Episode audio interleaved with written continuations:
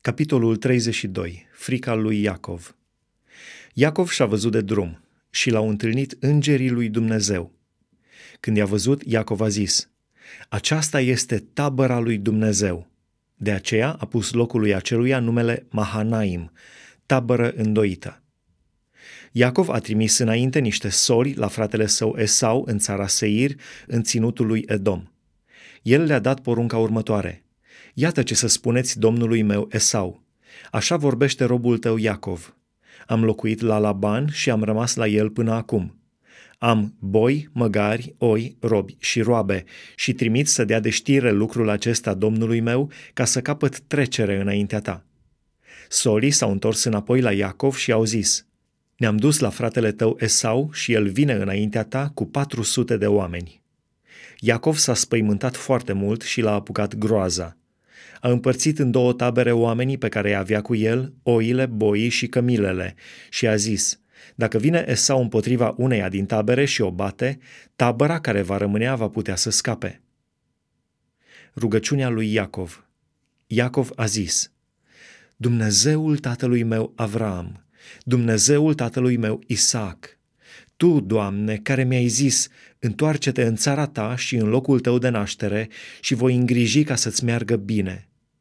Eu sunt prea mic pentru toate îndurările și pentru toată credincioșia pe care ai arătat-o față de robul tău. Căci am trecut Iordanul acesta numai cu toiagul meu și iată că acum fac două tabere. Izbăvește-mă, te rog, din mâna fratelui meu, din mâna lui Esau, căci mă tem de el ca să nu vină și să mă lovească, pe mine, pe mame și pe copii. Și tu ai zis, eu voi îngriji ca să-ți meargă bine și îți voi face sămânța ca nisipul mării, care, de mult ce este, nu se poate număra. Iacov caută să îmblânzească pe Esau. Iacov a petrecut noaptea în locul acela. A luat din ce mai avea cu el și a pus deoparte ca dar pentru fratele său Esau. 200 de capre și 20 de țapi, 200 de oi și 20 de berbeci. 30 de cămile alăptătoare cu mânjii lor, 40 de vaci și 10 tauri, 20 de măgărițe și 10 măgăruși. Le-a dat robilor săi turmă cu turmă deosebit și a poruncit robilor săi. Treceți înaintea mea și lăsați o depărtare între fiecare turmă. A dat celui din tâi porunca următoare. Când te va întâlni fratele meu Esau și te va întreba al cui ești, unde te duci și a cui este turma aceasta dinaintea ta, să răspunzi, a robului tău Iacov, ea este un dar trimis domnului meu Esau, și el însuși vine în urma noastră. A dat aceeași poruncă celui de-al doilea, celui de-al treilea și tuturor celor ce mânau turmele. Așa să vorbiți domnului meu Esau când îl veți întâlni. Să spuneți, iată, robul tău Iacov vine și el după noi căci, își zicea el, îl voi potoli cu darul acesta care merge înaintea mea, în urmă îl voi vedea față în față și poate că mă va primi cu bunăvoință. Astfel, darul a trecut înainte, iar el a rămas în tabără în noaptea aceea. Tot în noaptea aceea s-a sculat, a luat pe cele două neveste ale lui, pe cele două roabe și pe cei 11 copii ai lui și a trecut vadul Iabocului. I-a luat, i-a trecut pârâul și a trecut tot ce avea – Lupta lui Iacov, Israel. Iacov însă a rămas singur.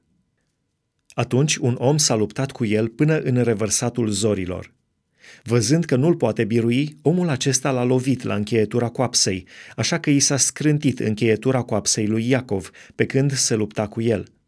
Omul acela a zis, Lasă-mă să plec, căci se revarsă zorile. Dar Iacov a răspuns, Nu te voi lăsa să pleci până nu mă vei binecuvânta. Omul acela i-a zis, Cum îți este numele? Iacov, a răspuns el. Apoi a zis, Numele tău nu va mai fi Iacov, ci te vei chema Israel, cel ce luptă cu Dumnezeu, căci ai luptat cu Dumnezeu și cu oameni și ai fost biruitor. Iacov l-a întrebat, Spune-mi, te rog, numele tău. El a răspuns, Pentru ce mi cer numele? Și l-a binecuvântat acolo. Iacov a pus locului aceluia numele Peniel, fața lui Dumnezeu, căci, a zis el, am văzut pe Dumnezeu față în față și totuși am scăpat cu viață. Răsărea soarele când a trecut pe lângă Peniel, însă Iacov șchiopăta din coapsă. Iată de ce, până în ziua de azi, israeliții nu mănâncă vâna de la încheietura coapsei, căci Dumnezeu a lovit pe Iacov la încheietura coapsei în vână.